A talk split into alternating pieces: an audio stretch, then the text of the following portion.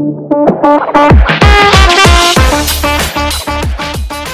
listening to Supervision with a Vision, where we discuss all things supervision. I'm your host, Sarah, professional counselor, marriage and family therapist, play therapist, eating disorder specialist, and cookie lover, with my co host, Heather, marriage and family therapist, certified Together in Texas counselor, a Texas transplant from California, and outdoor adventurer.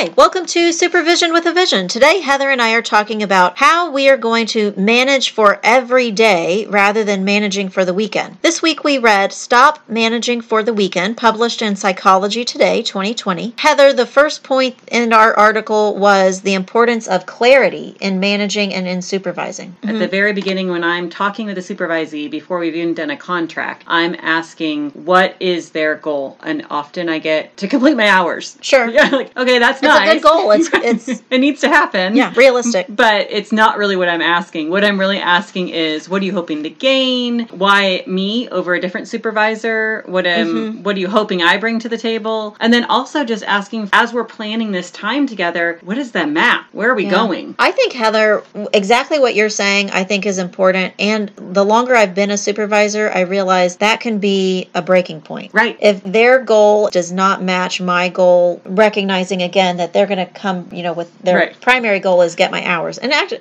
truthfully, that's my primary goal too. That I want them to get their hours. Right. But if our goals don't match reasonably well, that might be a good reason to say, Let me tell you, I know this other supervisor that right might be we're a not a good fit, Right. Mhm. so you said it starts in the very beginning what does it look like as you're working with a client over the next Right. And I 3,000 think it can shift and change. Sometimes after a year or so, maybe the goals shift. Maybe the plan needs to change because now they want to pursue a specialty. Now they need more supervision in a different area we haven't explored before. So you have to be willing to flex that map Mm-hmm. and say, we're going to get there a different way. I think they've experienced more and they change their mind. Oh, Like, sure. Oh, I never mind. I don't want to do this. I actually don't want to be in private practice. I only Yeah. want to work in a hospital setting. And if that's the case, then I'm not the supervisor for them. They Mm-hmm. might need a different type of supervisor.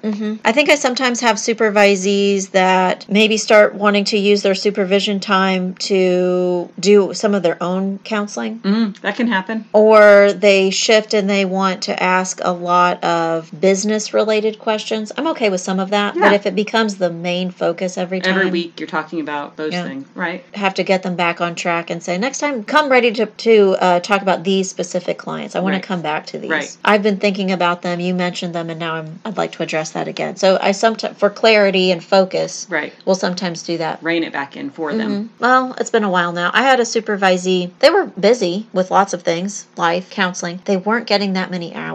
Ah. And one way that we sat down and had some clarity with each other and refocused was we talked about how many hours they had, how many hours they needed, how many hours they were getting each week, and got the calculator out. Mm-hmm. Right. Said, okay, we need to refocus in order to reach our goal because Right. the ultimate goal is to get 3,000 hours and finish those internship or associate hours now. Right. Uh, Heather, the next point in the article was that a supervisor or manager's role is to provide fuel Right. for the people they're managing supervising. How do you do that? I think so much of it's about motivation. I love Mm-hmm. what you just talked about. You got out the calculator and said, okay, so it'll take you seven years to get your hours at this rate. well, I mean, that is a motivating tool, Mm-hmm. but also, you know, pursuing with that individual because so much motivation is based on who you're motivating. Mm-hmm. What were their goals three years after licensure? And are they still on track for that? Those type of motivations can be important. Mm-hmm. I had the experience with a supervisee where the last people in the world he wanted to work with were teenagers. But he ended up at an internship where he did a lot of work with families and blended families. Mm. Well, a lot of blended families have teenagers. Right. And he realized that he was avoiding teenagers because he never thought he knew what to do with them, Mm-hmm. but he was really good at it. Right. And we kind of shifted a little bit, and his motivation then was to learn more and to become comfortable, like confident. He was good at it and he didn't even know it, Mhm. just the way he interacted. So it was finding that motivation for him to say, uh, You you actually are great at this work. the way that I do this, and I'd really, I'd be worried for myself, I think, and I'd have to question myself being a supervisor if I lost this. I get so excited about being a counselor, Yes, yes. learning something new. Mm-hmm. Counseling related. I get so excited when a client has positive change or you see something new happen and it feels like, yes, we're doing Right, this. momentum. We're Mhm. right. It counseling works. Right. I think that's something that I bring to supervision, uh, management when I'm managing people. And I don't think I would be, I'd want to be a supervisor anymore if I lost that. If it- No, I think that would be very difficult. and I don't think I would I would bring that fuel Right. to those situations. Mm-hmm. I, I know I've talked about it. Uh, that's one of the reasons I like to do rounding or staffing with a multidisciplinary team so that we do get to, as a group, Mhm. almost like witness each other's successes. Right. I do get totally excited when somebody says, and they're doing great, or they confronted their mom with this thing that Mm-hmm. They've been wanting to say, or they reached out for help when they needed it. I'm like, yes. Right. We're doing good work. And That's what we were going Right. for. Yeah. Right. I just don't think I'd be at all interested in managing or supervising if I didn't feel that Right. energy or excitement Mm-hmm. and it would you- it would totally reflect in the quality of supervision that I was providing. Absolutely. I think it would shift everything. I think there are people that are cut out for supervision and being supervisors, and those that aren't and just have no interest whatsoever. No matter Mhm. if they've been in the field 10, 20 years, they don't have that passion for supervising. They may Mhm. have it for other things. Mhm. You know, that makes me think back on some supervisors I had in the very beginning. I my first couple of settings were tough settings, and one of my supervisors that was provided through school said to me something to the effect of, "Oh, I don't know what I would do. That's why I'm in private practice." Oh, okay. And ju- he just had no energy or excitement for what I was doing. Right. He wasn't interested, and I felt so defeated. Mm-hmm. Well, that's what I, I was wanted to do excited for. Right.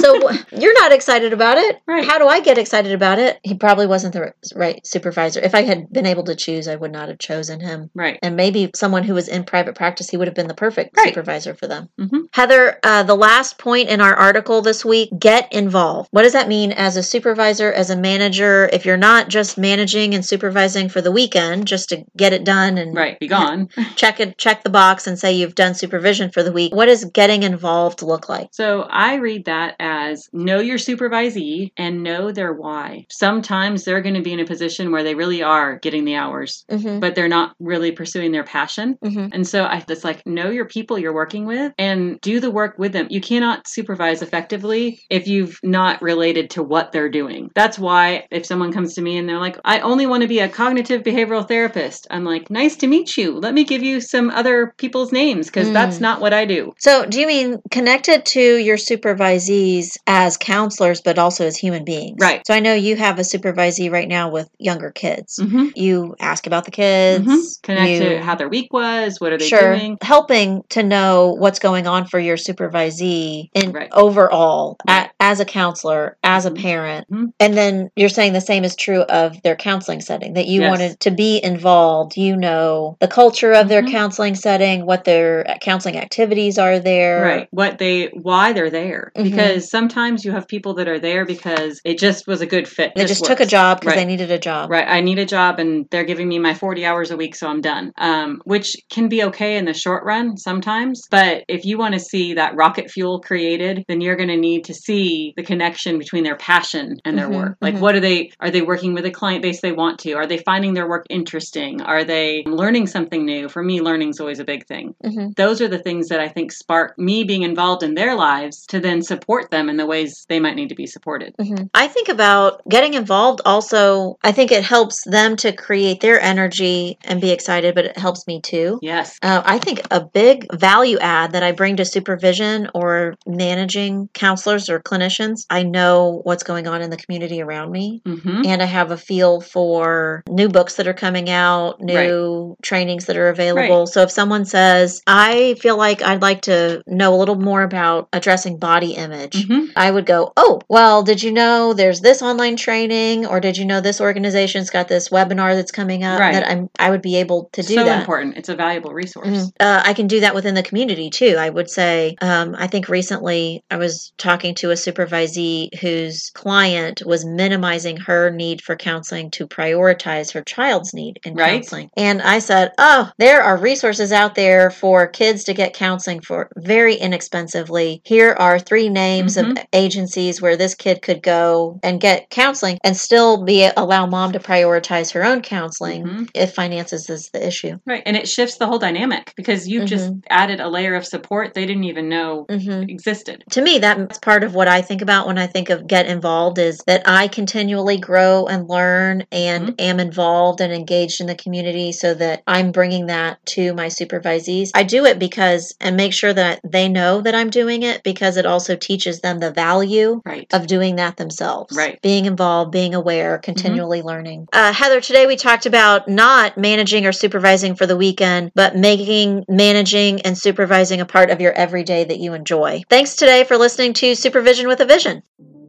You've been listening to Supervision with a Vision. Head on over to iTunes to subscribe, rate, and leave a review.